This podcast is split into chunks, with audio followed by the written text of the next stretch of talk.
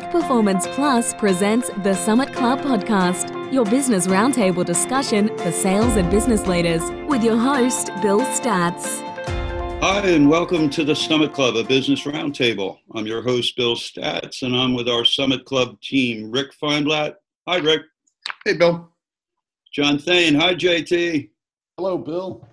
And John Navikas. Hi, JNav. How are hey, you? How, how's everybody this morning?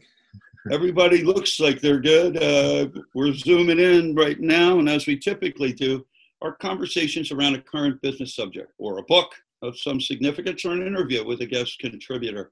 And today we're fortunate to have one of our most important guest contributors, Rhonda Beard. She's been with us before. She's an HR consultant from Bench Builders. And we'll be discussing a topic that we think is of importance to a lot of folks right now HR, the new normal. And hopefully it'll be relevant to you and to your world in the business climate right now coming out of this pandemic.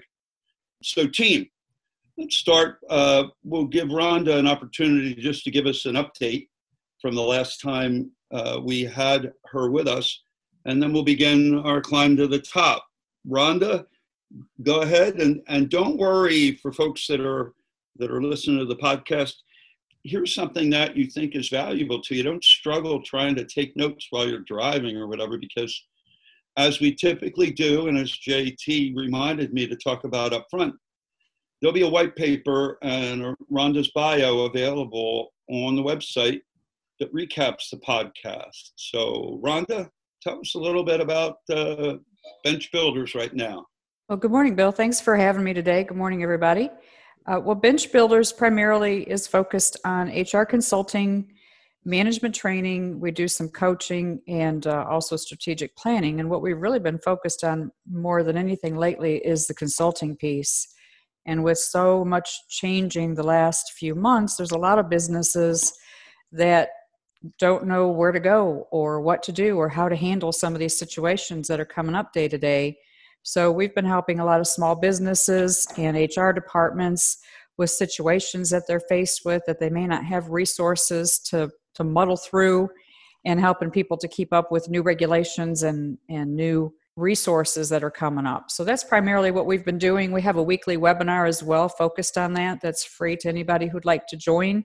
And we post that out on LinkedIn every week. We have different guest speakers on, on the most relevant topic that week. So we're really just trying to help HR departments and small businesses through a lot of the changes they're experiencing right now. That sounds really, really good.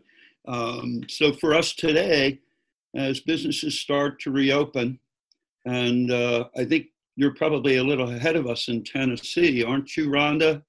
I think so. I just heard this morning that by this weekend everything will be fully opened, which is, yeah, it's interesting, a little scary maybe.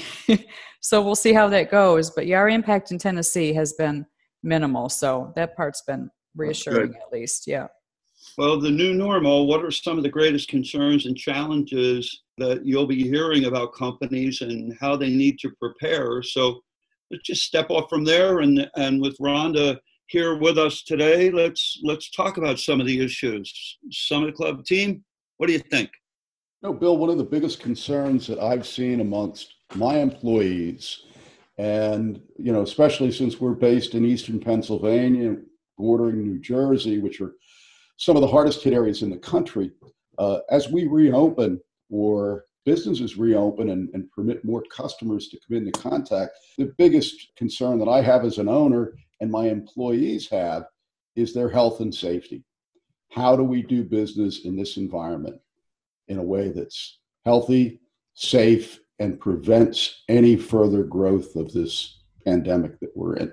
Do you have anything, Rhonda? You're running into? Yeah, I mean, I'm hearing the same thing. It's as we talk to people, people are mostly concerned about their health. Employees who maybe haven't been at work, they've been working from home. Now they're required to go into work where they're going to be around people they haven't been around in 60 days or more. And what's interesting is is we're hearing from some companies that some employees are just really put out by a lot of the extra safety measures that are in place. They don't want to wear masks. They don't want to deal with this. And others don't want to be at work because they don't think that the safety measures are enough.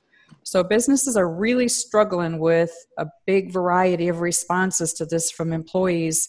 But what they need to be most focused on is the health and safety of their employees as they're bringing people back. It's interesting, Rhonda. I, I think, uh, you know, as companies open, I can't think of one that is not going to have to make some changes Yeah. in order to reopen. So could, could you talk about what some of those things probably are? Yeah, sure, absolutely. Uh, you know, a lot of people that have uh, small businesses have been able to function pretty much as normal with some minor adjustments. But the larger businesses that are bringing people back that have maybe hundreds of employees uh, may have to reconfigure their whole office space because they're now subject to social distancing.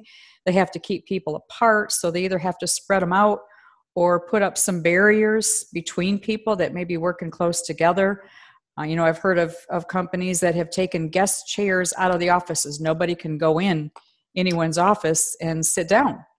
Uh, meetings as well. Even though you're back in the office, meetings are being done online. So, no multiple people in conference rooms. And then a lot of companies are requiring employees and customers and visitors to wear masks, to take temperatures. I've been in, you know, just started going into some businesses the last couple weeks and I've probably had my temperature taken 10 times in the last two weeks. So companies have to train people on how to do that, have equipment for it, uh, have the setup for it. So there's, you know, just a number of things that they're having to go through in order to meet the requirements to reopen. Wow. Uh, Rhonda, it's, it seems like a lot of this is hinging on the idea of a booster or a vaccine to be developed before we can truly get back to the old normal. Yeah. Um, and that, and from sources who I've been talking with in pharma world myself, as well as uh, just general news, that seems like it, it's probably not going to be till Q1 of 2021 till anything realistic starts to come out of that. So at this point, we just pretty much have to lock and load uh, and just accept where we're at and just try to move forward with it. I do have a quick question in regards to that, though, as this is going to be projected forward for a while. It's not going to be the two, three month thing that everybody was was kind of hoping and planning for. Do, do we need to cover ourselves in paperwork, for instance, when somebody comes back to work? Do they sign something that say, "I accept responsibility coming back to work to have PPE or precautions or whatnot," or is there any like signatures required? Well, that's interesting. Uh, haven't really come up against that as much as just making sure actually that employers have real clear guidelines for employees. So, as people are coming back to make sure they understand what's required of them, it certainly is not going to hurt for people to sign an agreement if uh, the employer wants to make sure and protect themselves as far as what's been told to employees or what's been expected. And you know, there's there's been a number of cases where employers have asked, "What do I do if this person comes back and they refuse to wear a mask?" or they refuse to do this, or people refuse to come back because they don't feel safe. And that becomes really tough. And we're you know, just encouraging companies to try to be as flexible as you can. And yes, you have rules and policies, but you have to try to understand what people have been through the last few months, not just at work, but at home personally. You know, and we can get into the whole issue of having kids at home when you're working, which could take all day. Um, but people are still dealing with personal issues as they're being required to come back to work. So I think you know being flexible, trying to understand people's situation, and work with you know different scenarios, whether people need to be back or not, um, instead of just really toeing a hard line and, and saying this is the way it's going to be. Uh, one thing we've told people over and over is employees are going to remember how they've been treated by their company during these times. It's going to be a lasting impact on a company's reputation. Uh, but it's you know it certainly won't hurt to to have a signature on an agreement when people come back for sure. Right. The reason I'm bringing that up, Rhonda, is I have a, a good friend of mine that's a lawyer, and I was asking him in his world how is life going, and they're pretty much dead in the water because for at least on our side the courts are closed. Mm-hmm. And I was just talking about the next steps after the new normal opens up, and he said what you're going to start seeing a lot of is these ambulance chaser lawyers, and their ads are going to be Did your boss ask you to come back to work early or when you didn't want to and you got COVID? They're and now, now, you're John. They're and up now, now. I'm What's that? seeing them now. Are you I'm really? seeing the ads. Yep. Yeah.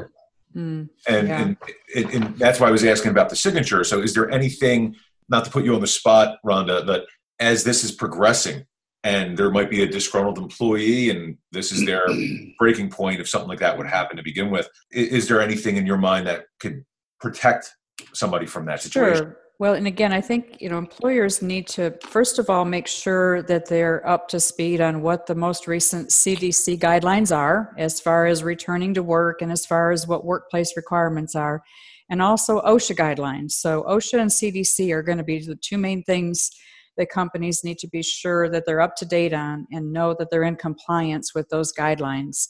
And basically, you know, as far as people coming back to work, you know, what OSHA says is is someone cannot refuse to come to work unless there is a clear unsafe condition, unless there's something in the workplace that is an unsafe condition. Just because the employee doesn't feel like they're safe at work or has some anxiety around it, that's not going to be a valid reason to not return. So I think, you know, first of all, making sure that you're in compliance with CDC and OSHA and then communicating to employees exactly what it is that the company's doing to make sure that they're safe. And again, just listen to employees or listen to their concerns and make sure that you are listening. And uh, and I agree. If if there's a concern, companies can certainly put together a guideline that says, upon returning to work, here's what the company has done, and here's what employees will be expected to do, and have them sign it. And you know that documentation is always good to have in your back pocket if there's ever any question but mainly just being in compliance with CDC, with OSHA, and then just clear communication with employees about requirements and what the company's doing to make sure that they are safe.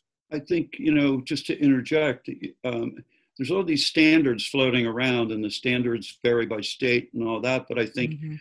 you're never going to be able to manage every individual's expectations. Right. And a few minutes ago, I was going to say, I don't want to just say Rick and I, because we've all had people at work that we've had to interact with that, for older people like me, feel they were like Pigpen from Charlie Brown.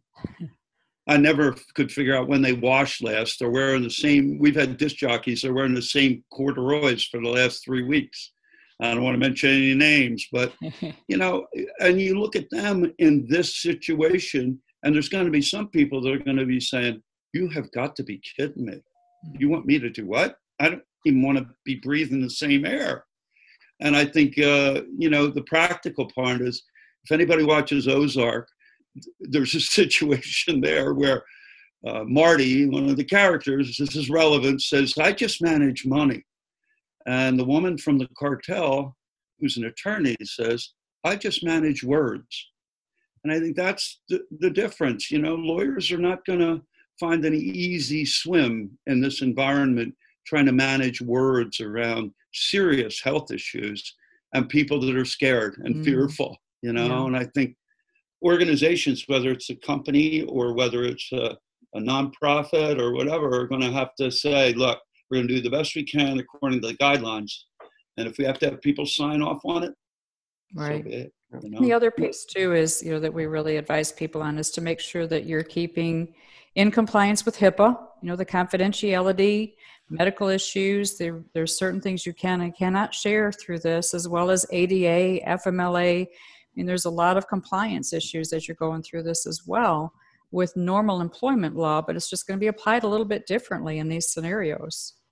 So, Rhonda, if, if I'm in 100% compliance with everything I need to be uh, in compliance with, and I have an employee who says says to me, "Yeah, I'm not comfortable. I'm not coming back to work," have they, in essence, quit after a period of time of trying to work that out? I mean, what what's Yeah, the they- resolution there? Yeah, certainly it can be treated that way. And again, we would just encourage employers to find out why that employee doesn't want to come back to work. What's the situation? Is it something at home?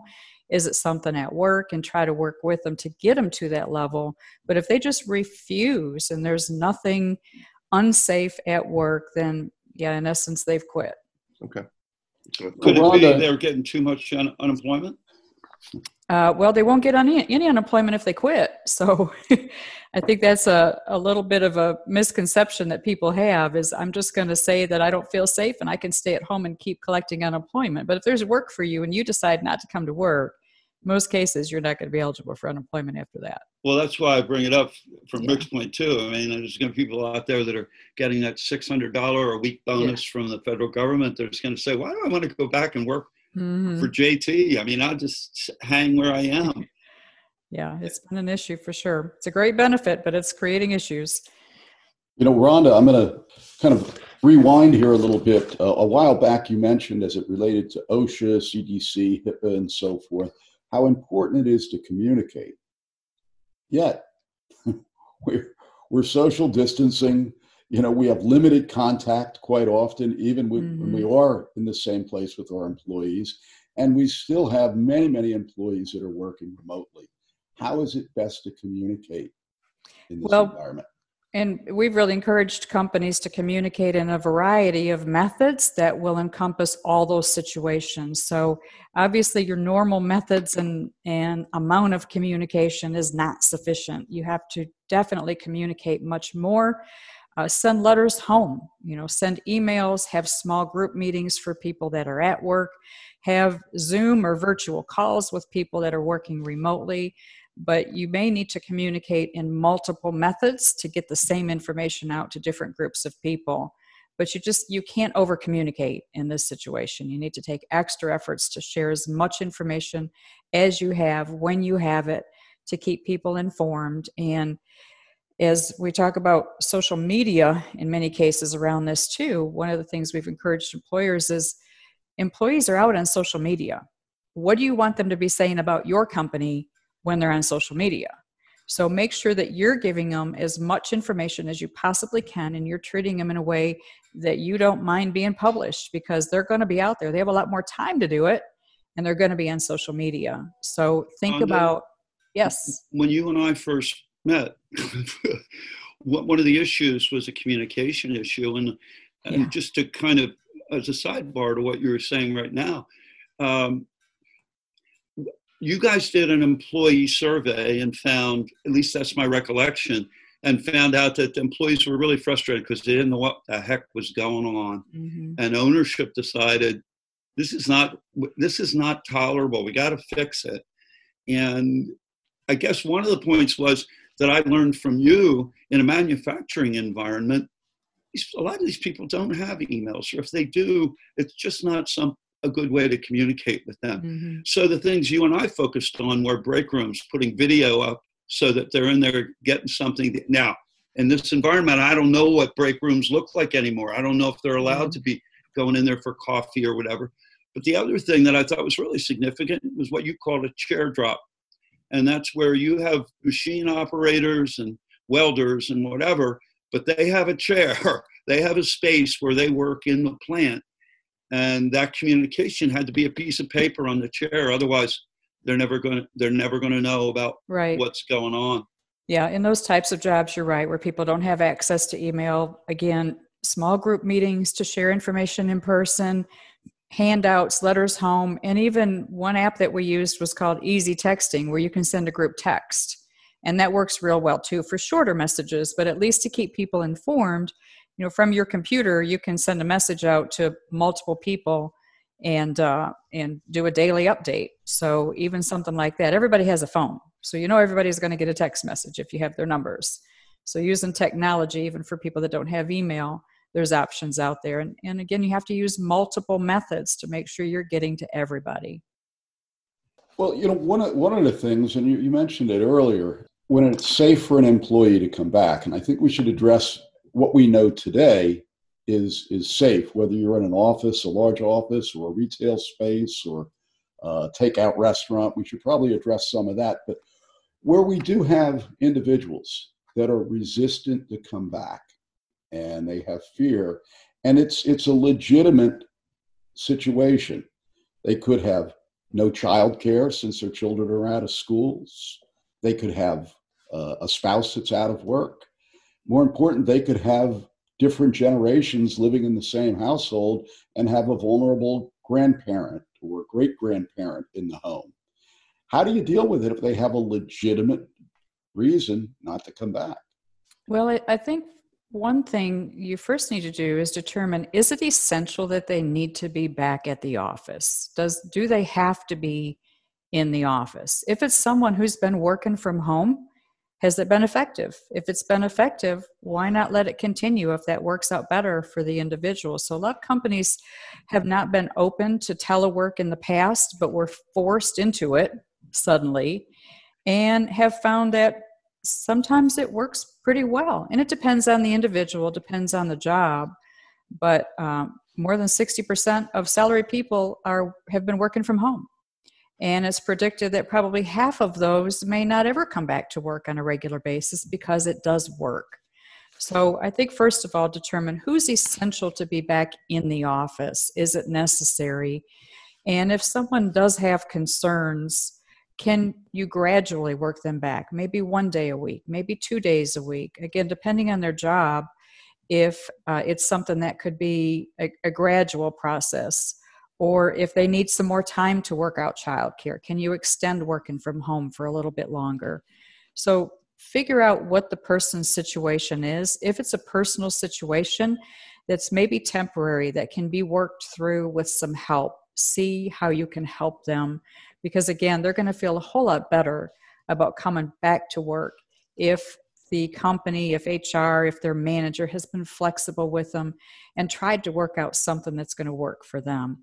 If it's an app you know if it's manufacturing and they've got to be back there because they have to run this machine again um, try to find out what's making them uncomfortable but if you have to have them back you have to have them back and that's something that you know an employer and employee will have to face at some point and make a decision if there's real problems with it. Hey rhonda it's probably a sensitive issue. Where does hr really fit in this situation? Hypothetically if if john has got a group of people working with him and they're coming back and people there somehow communicate with you that we're not doing the right things. This isn't. Does HR step in, or even even a small company, do they go to the hierarchy, the GM or whatever? Or I mean, by the time you would maybe follow the normal uh, reporting uh, process, the issue may really be it's over. It, we've already screwed it up. Or can HR have a different uh, kind of footprint in the situation where a, a, company should let them to some degree step in and make recommendations or suggest i mean i don't know. It, yeah. it's just a question i would have whether whether it's a large organization or a, a smaller company. How do you guys well, fit? and you know I, i've been in hr for years and my view has always been my role in hr is to to protect employees and to help balance the needs of the business. So that's really HR's role. And it is a balancing act right now to protect your business and also protect your employees. So HR really has to try to do both, but definitely err on the side of being the advocate for the employee and making sure that all the right things are in place at a company. And if they're not, to go to whoever needs to make those decisions and get those things in place. So, cleaning, you know, we haven't even talked about cleaning in a workplace but most definitely you know more sanitizing more frequent cleaning more deep cleaning and making sure those things are in place. Whoever's responsible for them that it's getting done that employees know that it's being done.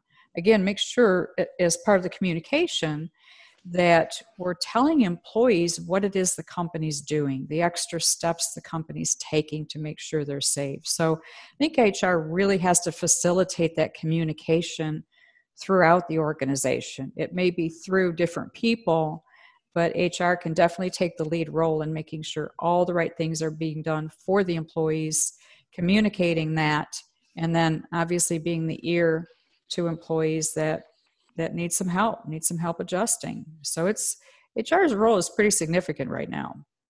I think it's even more critical than it, ever has been, and I think oh, that's oh, yeah. what you're saying. I mean, I I was always comfortable uh, before I did anything that affected people to le- at least seek the counsel of HR and legal, to, to at least know that if I was going to go ahead and do something, what issues I might face But now, if you're an employer, it's I think even more critical to seek those folks out before you just make a unilateral decision that could come back and really uh, haunt you in the future. Mm, absolutely. And it, something else that HR can certainly do for employees that may be having some personal issues or may have some real concerns or even financial, you know, concerns is point them to resources that are available to them in the communities. There's a lot of resources that have been established for companies as well as individuals in a lot of local and state communities. So, you know, employee assistance program, if you have someone who's really seriously having some anxiety or uh, emotional issues over whether it's family or health, if you have an employee assistance program, United Way agencies, other resources within the community that can help them, uh, it's important to communicate as well. I've always been a believer in upfront problem solving, and so maybe just stepping off of the EAP, Employment Employee Assistance Program idea, maybe companies, no matter how small, should let uh, all the employees know upfront if you have an issue, if you if you are confused, if you don't understand, if you don't agree, here's the process for it. Even with a small right. company, a pizza shop, at least if they say it ahead of time and and come to me and as the boss or the manager and let me know. Don't seethe over it. Don't, you know, worry about it. But to do it up front so that maybe it's not part of the typical culture in the organization, but it mm-hmm. has to be now. Absolutely. And again, you, you can't over communicate. You can't share too much information with people. Um, you need to share with them what you know when you know it. And if there's questions that people have and you don't know the answers, you know, tell them you don't know but when you do, give them the updates because, again, a lot of the stuff is changing every day. And keeping employees up to speed with what is changing, what new requirements are, what companies need to do, what they need to do, what visitor requirements are, the more information you share with them, the more comfortable they're going to become. In terms of the new policies and procedures that we have to adapt to uh, mm-hmm. as employers, having our staff come back, one of the things you mentioned a little bit ago, Rhonda, is that people are working remote now. So with that, and people have kids, and you know they might not have childcare, and it's a whole new set of rules. So, I is it something where you think flexible work options are going to become more apparent? So you have what's given to you to get done, and whether you get it done at 10 in the morning or 10 at mm-hmm. night as long as you meet your deadline that's really all that matters. I mean is, do you think some of that's going to start happening or there's still going to be people more old school of you're supposed to be nine to five sitting in front of that computer? Like where do you see that happening? Yeah. like, well I, I think there is still some of that old school right now and that's what's making telework kind of challenging because again so many people got thrown into it without a lot of experience without guidelines without having it happen before without the technology without the communication. So a lot of people are muddling through it but it is working. I mean it's obviously working. There's a lot of people teleworking and it's effective. But i do think it's important if companies haven't had policies or guidelines around it that now is a really good time to get that in place while it's fresh, you've been dealing with it, you know what challenges there might be. You know, people have said, um, is it okay to establish policies that, you know, you can't have your dog in the same room when you're on a Zoom call? Well, of course it's okay because it's a distraction. But, you know, as we're transitioning, again, be a little bit more flexible until people get used to these things. But absolutely get some guidelines in place for telework, which can make it more, even more effective in the future and then it's clear on what expectations are. Um, the nine to five, in many cases, is necessary depending on the type of business you're in. But if it's not, then you should really focus more on the outcomes, not when people are working.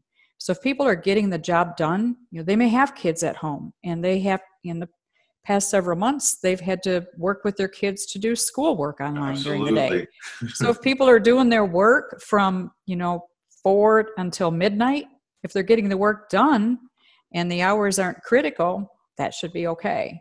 But it is just getting people used to something different. It's a transition, and uh, but getting the guidelines in place definitely is going to be helpful for companies as well as their employees. To be clear, uh, right now it, we're we're pushing the limits of time, and my thought is maybe we're having a business leaders roundtable next week, and maybe that's uh, a decent spot to say uh, we had the program with Rhonda today, and what are the snags or the obstacles specifically that some of these business leaders are running into? And, and then we, we give them to Rhonda, invite her back to specifically deal with some real world issues that, uh, you know, whether they're John's clients, Rick's clients, uh, your clients, Jane Av, you've, you've got a variety, some of them bigger than others. I mean, as well, and maybe have some specifics so that the next time we can almost go right down the list and say to Rhonda, she'll know ahead of time, here's what this company has done. It seems to be working. What do you think? And how would other companies apply it? Or here's something that one of the business leaders said, well, I don't know how to deal with this one. Um, and maybe Rhonda can shed some light on it. I think also, and uh, we, we probably should talk about it because uh, it seems to me we're talking about a lot of the issues with bringing people back to work. Uh, over the years, I can't tell you how many people have come to me and said, "Hey, you know, I can do my job from home." It's like, oh, it's just a nightmare. I let you do it, two thousand other. I mean, it's just. And my answer generally was, uh, "That's not workable because if I do it for you, I have to do it for other people." And and now we've been forced to do it. So, uh, you know, not for all companies. There are a lot of companies where people have to be in the workplace to do their job. But I think a lot of companies, employers are going to go, you know, this has worked pretty well. Mm-hmm. And there are financial savings for me by having people work at home. So I think this is going to change the, the you know the, the landscape of the, of the workplace going forward, and not necessarily in a negative way. I think for a lot of people, it's going to be very very positive, where people aren't going to work five days a week. They're going to work from home. And as Rhonda said, hey, if somebody's getting their job done, seriously, wh- why do we really care where they're doing it? And maybe you know smaller staffs and you know rotating staffs which means if I'm an employer, maybe I don't need all the office space I have. Right. And I think you're right. I think most people have looked at it as a nightmare. It's going to be a problem. But now we would just really encourage people to look at how you can make it work. Not why it won't work, but how can you make it work? And you're right. There's benefits to the employee as well as the company. It reduces your floor space. It reduces the need for furniture, you know, potentially for um, you know, desks and chairs and all that adds up. And as far as the employee, think about commute time. You know, a lot of people commute 45 minutes, an hour each day. They've just added two hours to their day, either their personal time or work time, whichever it ends up being. But it can Rhonda, be a big benefit for employees too. There's an article in the Wall Street Journal earlier this week about Silicon Valley. It may be the death of Silicon Valley as we know it because mm-hmm. people have already relocated the, the software developers in Salt Lake City, Utah, her rent is like 40% less. She wow. has no commuting time. Mm-hmm. And her company is thrilled and they're deciding they're going to let most of their employees work remotely. So mm-hmm. all of a sudden, it's it's commuting time, it's salaries. I mean, this is a capitalistic deal, and if, if you can uh, have people satisfied with their income in a different location, and it's a lot less and they don't have the stress, whatever. Could be a well, game changer. And and it is just a need to look at things differently just as a lot of businesses have to look at their business differently now you know restaurants classic example how many have gone to curbside pickup that they never had before you know minor example but businesses are going to be forced to look at things differently in order to survive and move forward and flexible work is just one of those well, thanks for joining us today. And don't forget to check out the Summit Club website for other episodes covering a variety of business issues. Thanks to Rhonda Beard for visiting with us. I would like to uh, have an open invitation to her to follow up with some of the things that our business leaders at the roundtable may raise as issues and have a future podcast where we can give her those areas of focus in advance and have the benefit of her giving us some feedback. Keep in mind that the roundtable provides business consulting, uh, business meeting presentations, market resources, and one on one coaching and team training. We can come to you or you can come to us, both virtually and in beautiful downtown Plymouth meeting. We kind of forget what that looks like, don't we, guys? um, thanks again, Rhonda. John Novicus, you have one more thing that yeah. Anybody that's uh, listening in the car or at home, if you have any questions for us or more specifically for Rhonda, as part of the topics of today's episode, just drop us a line at talk at summitclubpodcast.com and then we'll get right back to you. All good. So till next time, good climb to the top. To learn more about the Summit Club podcast, please find us online at www.summitclubpodcast.com. The Summit Club podcast is recorded and produced by Inertia Marketing and Design, a full service marketing, digital, and graphic communications agency. You can find them at www.inertia.marketing. Thanks for listening to the Summit Club podcast, and we'll see you at the top.